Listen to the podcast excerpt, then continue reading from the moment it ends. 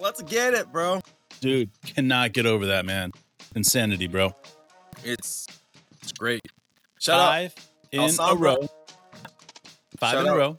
everybody West. who called me out for realizing that I was the one who said we might lose all the games we just won, Dave. And you were the one who said you called it, bro. I'm I, negative I don't want to like have a big head here, but like you know, I said that I thought we could go five and zero and really make a statement through this. Yeah. I mean, that's just. I mean, call it a big head, call it whatever you want, but the reality is, is that this team is this team is special, man. What's up, George? But this team is special, What's up, buddy? and Yep. I I gotta say, two of my best friends, uh, Adam and Brian. I've been friends with them since I've been in uh, high school. They're Oklahoma City Thunder fans as well. Um, and I, I told them in the beginning of the season I felt like this was a 50 win season, you know, and one of them, I won't say which one, said that they just felt like this was not yet there, you know. After 13 games now, after 14 games, excuse me, I wrote them a text message said, "Does it feel like a 50 um, game? Or does it feel like a 50 win season yet?" You know, because we're the first team to win 10 games in the West. Of course, I'm going to ask them that. You know what they said? Hell yeah. Welcome does. back, George. Hell yes, it does. George is back in the States. Sorry to cut you off, Dave. I just read that and it got me all pumped Dude. up. Dude, I'm pumped up when George is back in the States, man. Nice knowing you're home and safe, man. Hopefully, you get some good time with the family for sure. You deserve it. Yeah, man, it's good to have you back. Um so let's just like we're not I don't know where we're at right now. I'm looking at this and right now it says we're tied for first, but it also says we're second in the West. So let's talk about this real quick. The T Wolves are nine and three, and we're ten Yeah. and four. So they have a slightly Mhm. better winning percentage, but we're no games back. So in the games back category, we're tied. The Nuggets are half a game back behind us Sure. this five game win streak, Dave, the one that you thought that we could get get on. And the Kings are on a six, six game win streak, which I think that one would include the win against us. Um, Yep. But we moved from being, you know, in the middle of the pack of the Seventh. playoff situation to to the top of it. How do you feel about our chances of hanging on? I, I- think that this is exactly where where we're going to be at. I mean, if you look at through 15 games, and if we're at 10 and five in those 15 games, right? You know, like I just that's where we're going to end up. Like if we can do this consistently through the season, which I feel like we can, I just do. I feel like this is a. I mean, look at how we put away the Blazers last night. Blazers aren't particularly good an- any stretch of the imagination. But if you look at who they played and who they've given games to, I kind of feel like that this is not an easy Blazer team. And some people will be like, "Oh, well, they didn't have this player, that player." I, I get it, I get it. But this West is full of teams that are, are scary. I mean, even Memphis, they're not healthy, right? And they're three and ten, right? Utah four and nine. That's not a Utah thing. Clippers four and seven. Golden State six and eight, right? Pelicans six and seven, Phoenix seven and six, Houston six and five, Clip or Lakers eight and six. Right, those are the that that tier that we talked about. I think Minnesota is playing above their their means at this moment. I don't think that they're Yeah. going to end up in the season, you know, with 50 wins. I think they'll get close to it, but I don't think they will be end up with 50 wins. But if you're looking at the 50 win teams in this West, like this is telling me everything I want to know. Denver, us, Dallas, Sacramento. What are our chances of, you know, Minnesota dropping and us maintaining, or even, you know, Well, Minnesota. Minnesota, uh, they won like eight games in a row, seven games in a row, right? before, yeah. um, before then they lost one and then just won another one. So, Right. you know, like to me, like that's just you know, it's not something Minnesota's going to be doing a lot of winning seven, eight games in a row. You know, like it's just not like they're they're one Anth- Anthony Edwards injury away from being shitty. They're one KAT injury away from being shitty. You know, like Rudy Gobert is one microphone away from being sick. So for me, like this is like just a the constant like direction where everything is going. And I like Minnesota. I like the team that they have. But if you're looking at them as saying they're potential contenders in the West, you got to look at Denver and say, are they even close to Denver? And hell no, they're not. And then you start looking at them and Sacramento. Like, who would you rather on that team? Would you rather Minnesota's team or Sacramento's team. I would rather Sacramento's team, hands down. You know, the young team, they've got, you know, great players. They've got all star level players already. Yes, I get it. KAT, Ant, whatever, whatever, guys. Um, but then I look at the Oklahoma City Thunder and I look at Minnesota, and I can tell you right now, if you gave any of the GMs that are in the league right now and you said, you get to pick one or the other, KAT or Chet, who would you pick? And I'm serious.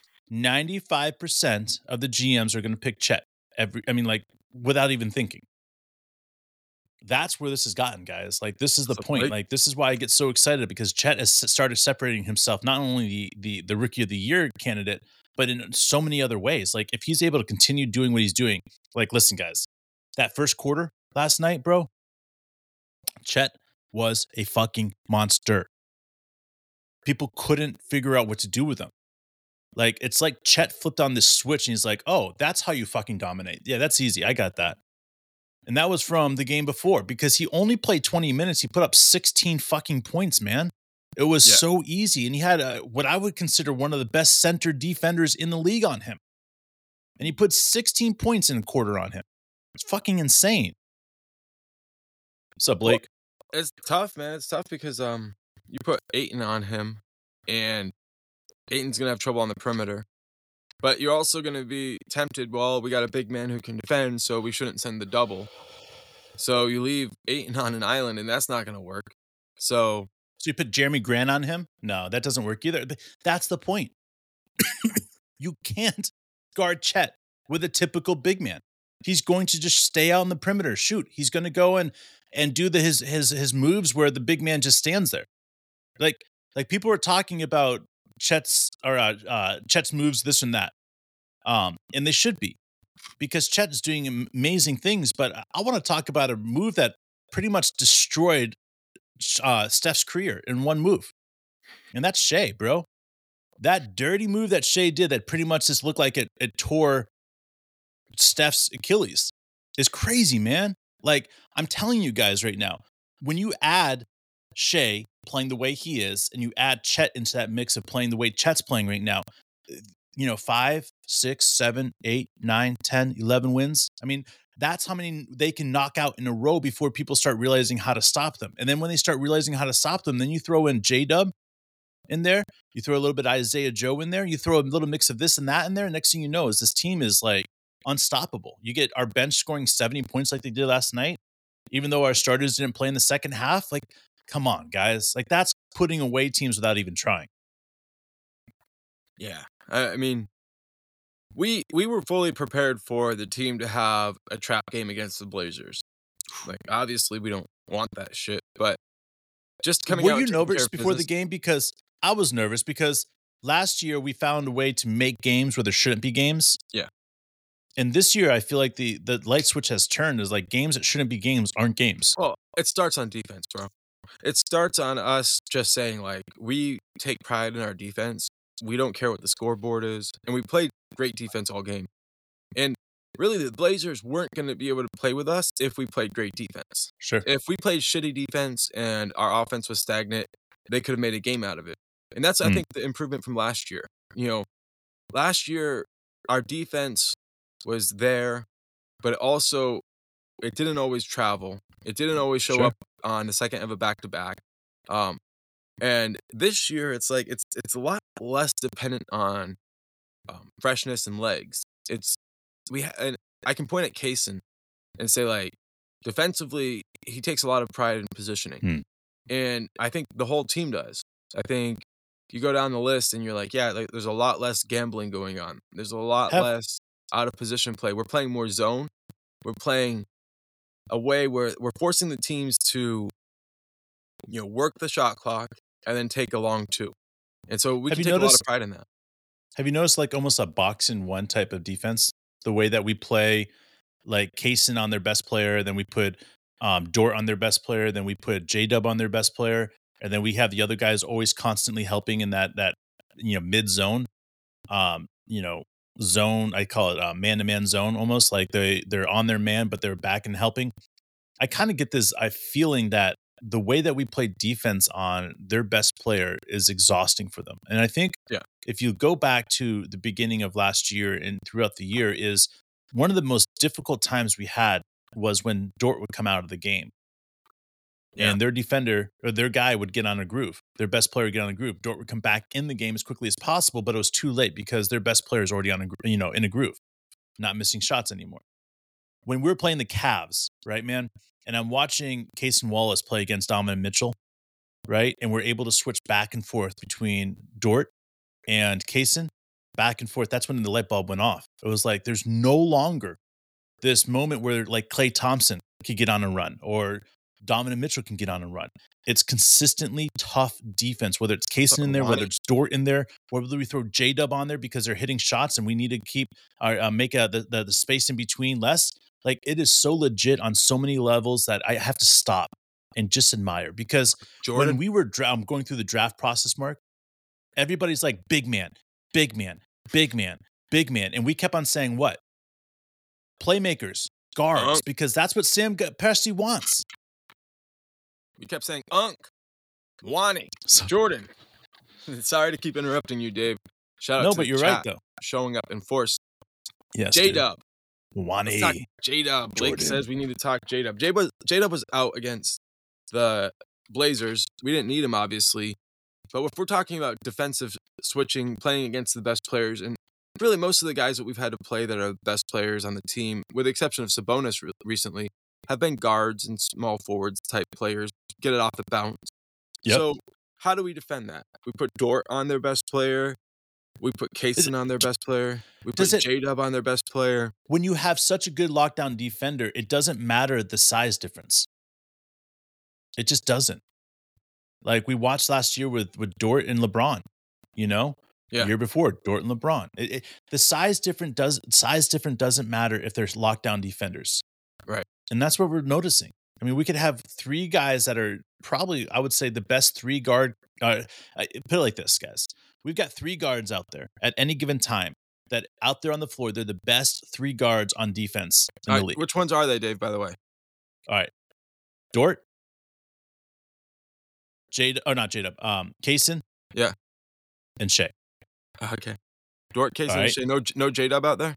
No, listen, that's the thing that's crazy. Okay. Because, right, J Dub, in my opinion, is one of the better defenders on this team.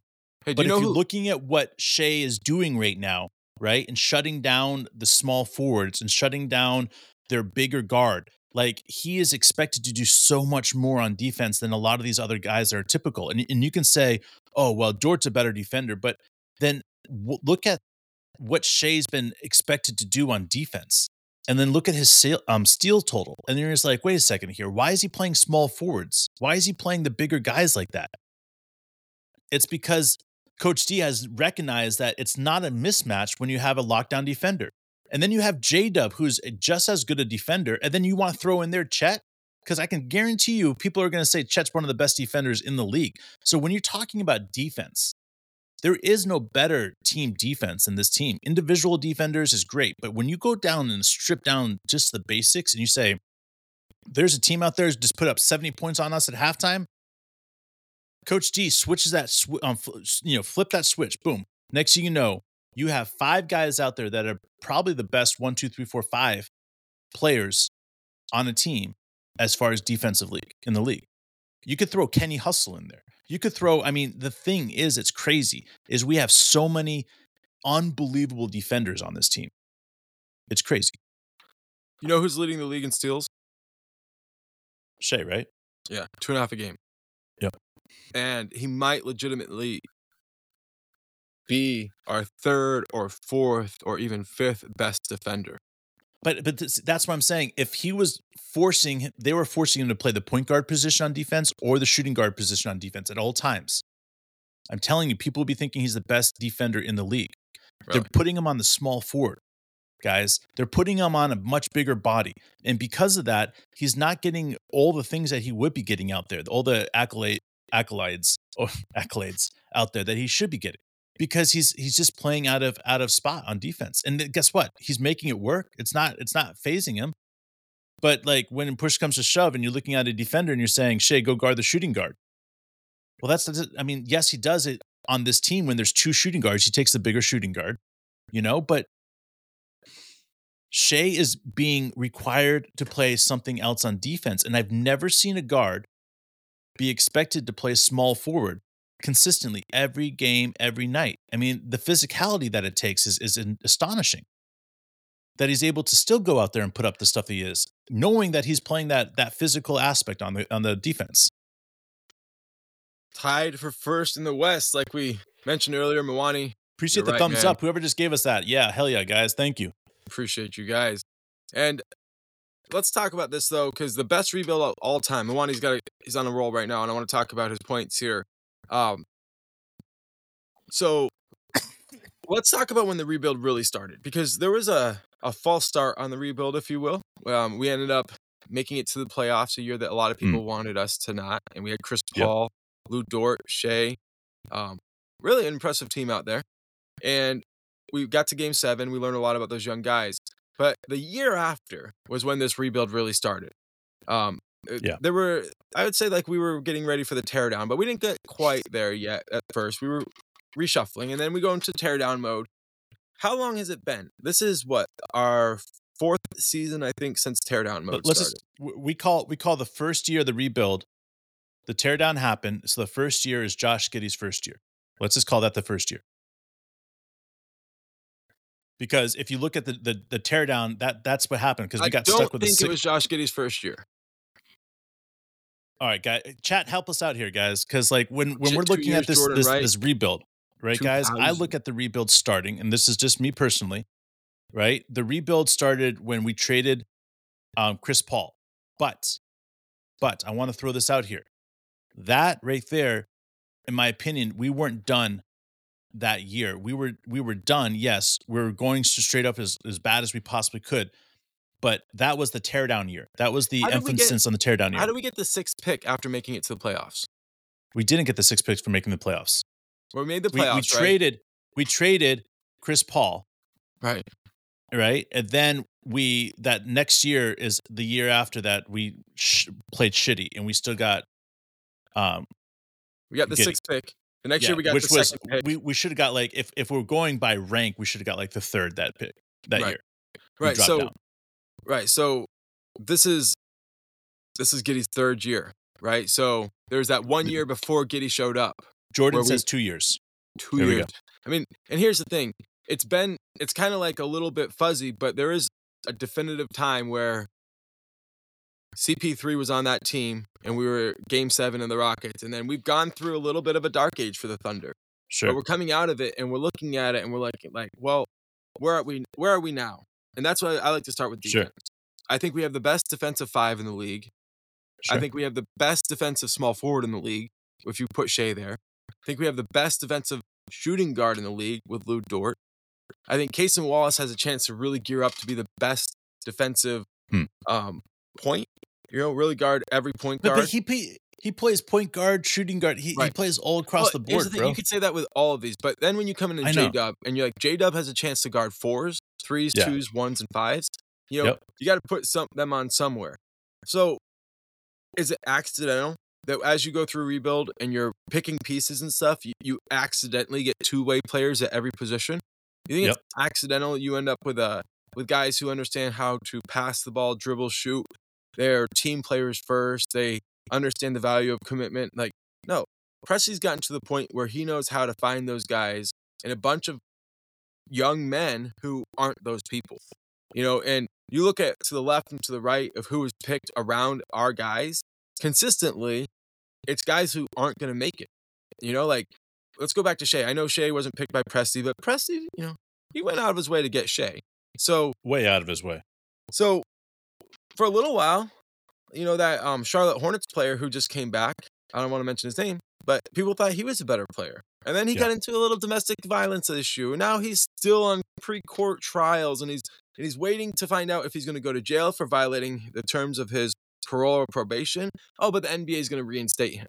Right? And and the the Hornets are okay with this. And they're like, "Oh yeah, we're going to have this guy like and that's why I look at it. It's like this is not normal what Presti's done. He's found Yeah. a way to get defensive players, offensive players, high character guys, glue guys, teammates, and they all are willing to play their asses off, not just for each other, but for one of the youngest coaches in the league. Sure, and man. when you when you combine all that, when you just like look at it and you say, what is this?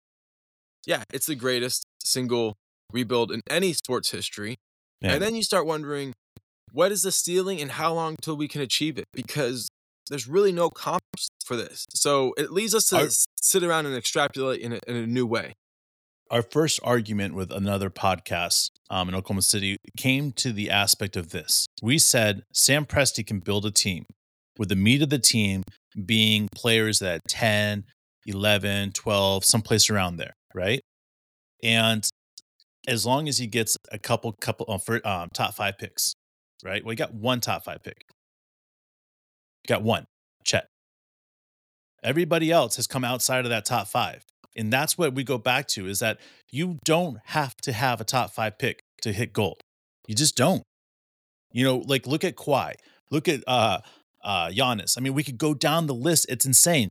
You know, Shai's right here, guys. If you are just halfway intelligent and you're drafting a team, halfway intelligent and you're drafting a team, you recognize that character matters. You recognize that loyalty matters. You recognize a two-way player matters. You recognize efficiency matters, right? And you have this incredible staff that's around you to help you understand exactly which player you want to go with. And that's where it comes down to. You can say, This is Sam Presti. And Sam Presti would sit here on our podcast if he was, and he would say, It's not just me, guys. It's these 150 people that are behind me that are working every single day to make this stuff happen. It takes one really motherfucking smart guy to say, I don't care what you do, Sam Presti, but if you don't trade up to get Cason Wallace at that number 10 pick, you'll regret it the rest of your life. And that's that one piece that's in the back of Sam's head going da da da da da da. John Calipari. He's talking to people. I'm serious, bro. Yeah. Like, like I, I I can say this in indefinite. Like through the next eight years of the draft, eight years of the draft, we're gonna end up with five more top 10 picks in Hmm. the eight years, the ne- eight next years. Think about that. Five top 10 picks. Okay. Tell me with that and the way that Sam Presti's been drafting everybody, tell me that the next time that a superstar or a star wants to get traded out of the Oklahoma City Thunder, that we're not going to be okay.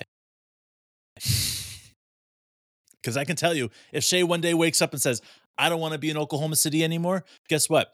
Sam Presti takes Shai's contract, he trades it for seven first round draft picks or five first round draft picks and a young asset. And we're okay because we still have Chet. We still have Josh. We still have J Dub. Like that's the way that this team is going to operate. They're going to have players that stay on this team until they retire.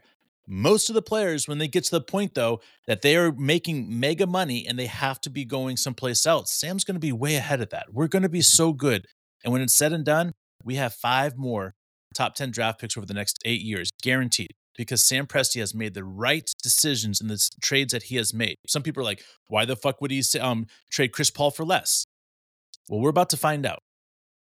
You know, these are the reasons why Sam Presti does what he does. And I think that by betting and gambling on other teams not being good in certain years, it's paid off with J Dub. Mhm. Yeah. I mean, literally, And he he- looked at the thing is like, that's the one I want. Just I a bit ago, year. he did another version of that, Dave. Right? He traded for the Clippers future pick by helping get involved or a pick swap by getting involved in the Harden trade. Like it, it's it's crazy. You think that they would learn their lesson? Brilliant. Yeah. If I was Ballmer, Think I'd about it. fire every asshole. 2027. No, What's up, Nicholas? 2029. He got the Denver's pick. Do you seriously think that Denver is going to be a top end team in 2029? It's gonna be tough. It's gonna be very, very expensive to be that level. And and that's my point is that he understands. He was able to sit there and say the Clippers are going to be good this year, but the next year they're not going to be good. And the following year they'll be good, and the next year they'll probably not be very good. Those are the years that we want our draft picks. And he's able to take this information in and process it because guess what? When you go to a really fucking smart college and they teach you really fucking smart math, Yeah. you can be smarter than everybody else in your field. Yeah. Sam Presti is pretty goddamn smart, bro. So I've been reading the chat and it's like, look, the it's what they mentioned and they're right. The season that the rebuild really kicked off was the first game was actually canceled because of COVID, right? Situation. And then it kicked off in December. So I think that was 2020 was the year. Um, Okay. And then right away we're into 2021. But on that team we had George Hill and Al Horford. And then after that team went through their losing, that's when we brought in Josh Giddey. Okay, Yeah. so as I'm remembering this, and it just kind of hits me like we, it, when we had Al Horford, right? When we got the trade, we were like, hey, we get a good player, right? We get an, a future pick, which actually doesn't seem very far away anymore, and it seems like it could be valuable. Although the Sixers are playing good right now, I'd say overall they're a mess. And on top of that, we got a player that nobody had ever heard of, and probably was never going to come to the United States anyway.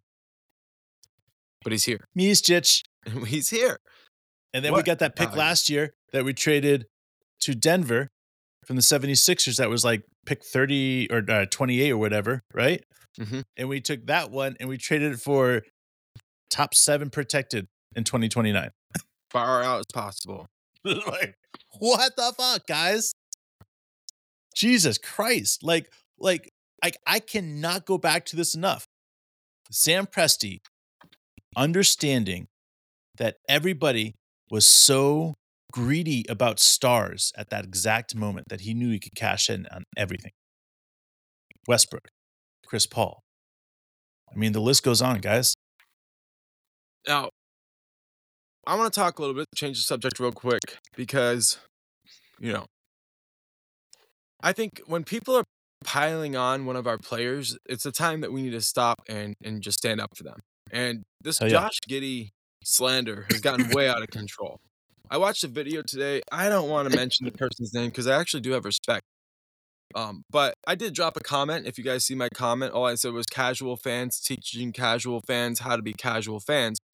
But the basis of the entire video was that Josh Giddey is going through a season of regression.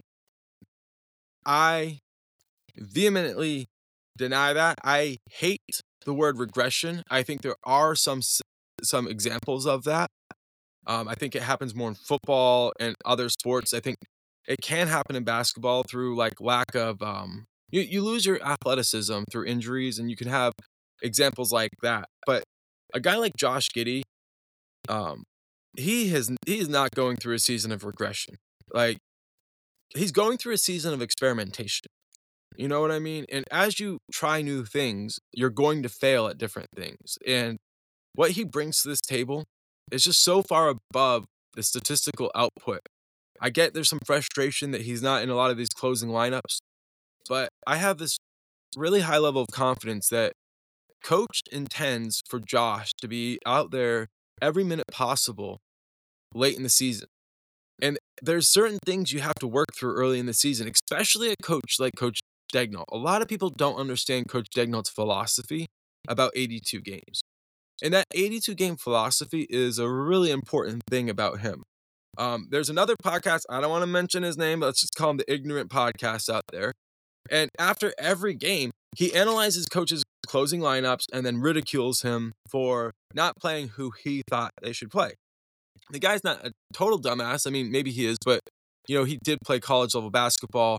So I mean, he, I, I think he has some experience. But to not to like sit there and ridicule a coach because you don't understand his strategy is really just a sign of ignorance. And instead, you should try to Hmm. understand what he's saying. And ultimately, Josh Giddey, Cason Wallace, Lu Dort, all these guys, like they're going to go through times where they're playing every minute possible. They're playing closing minutes. And then there's going to be times where coaches like, I'm letting Wiggins run. I'm letting this other guy run off the bench. And these guys will be sitting on the bench during the closing lineups because the other guy is playing well. Coach isn't going to be like, oh, I'm taking Shai out for the closing lineup. So other people are playing well. He's going to let those units ride. But to sit there and say, like, coach has noticed some regression, like his minutes are down. His points and assists and rebounds are down, but his minutes are down. That's fucking relevant.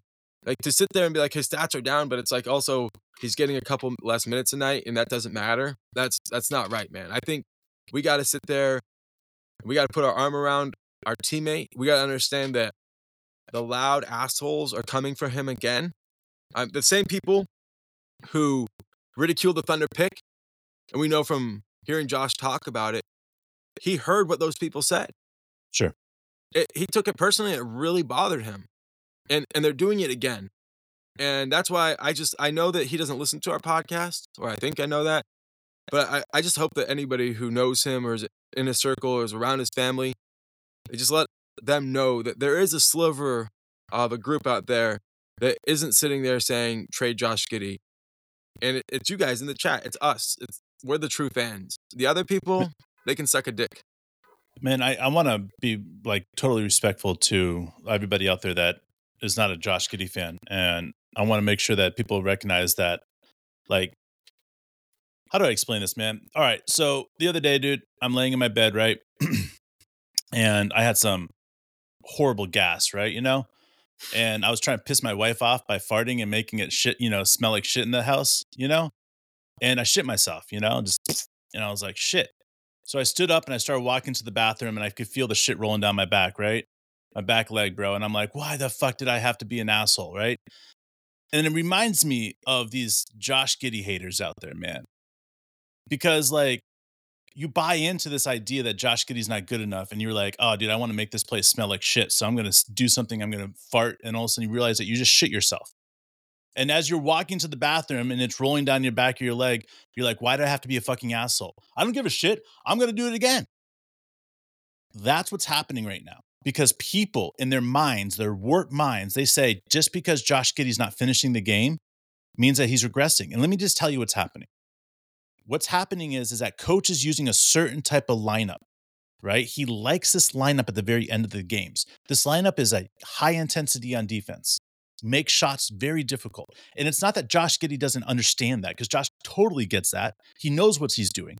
But when Josh is out in the game, guys, in that second quarter, in that third quarter, he is the most useful person out there. Right? And that's why he's out there. If coach wanted him to end games and, and play at the end of games, then that's what he would be doing. But he thinks he's more useful in that second and third quarter than finishing the games. And if you look at all the damage that Josh does in that second and third quarter, it makes sense. Because coach is like, Josh, I don't want you worrying about the end of the game. You know, don't worry about that. I want you playing your ass off here. And guess what happens at the end of the game? There's an inbounds play. Who's in there throwing the ball inbounds? Josh, because he goes and subs in. So for anybody that says he's regressing, well, coach wouldn't be doing that if he was regressing. Coach wouldn't be showing, I have faith in you. I want you in there in these situations. And and to me, I look at Josh Giddey and he's the perfect example of a guy that you want on your team that's going to do whatever it takes to be better, get better.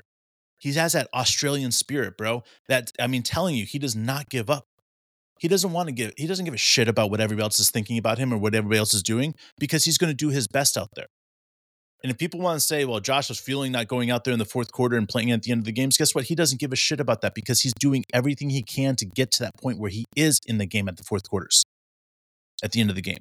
But coach thinks that he's more valuable in that time period that Shai's not in the game. And I gotta believe him. And I gotta sit there and say, I agree, because the offense is way more effective when Josh is in the game, and especially when Shai's not there. Because that Baldwin is never sitting around. I mean, think about it, guys. Shai comes out of the game, and all of a sudden Josh picks up three assists. It's not a coincidence.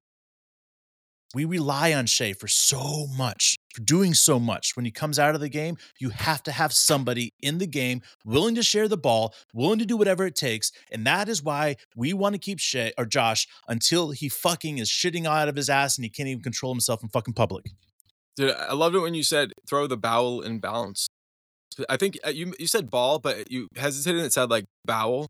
And because of the the story you told, I was like, damn, dude. And speaking of bowel movements, okay, um, Brent Woods showed up last night, Dave, and I I just I couldn't handle his verbal diarrhea, so I put him in permanent timeout, Dave. Ah, you timed him out permanently. Yeah, uh, you can take him off. I just I was like, like I don't need that shit. I even put up the rainbow like um license plate for him so he'd feel comfortable and that wasn't good enough for him. So i'm like i don't i don't know what else to do.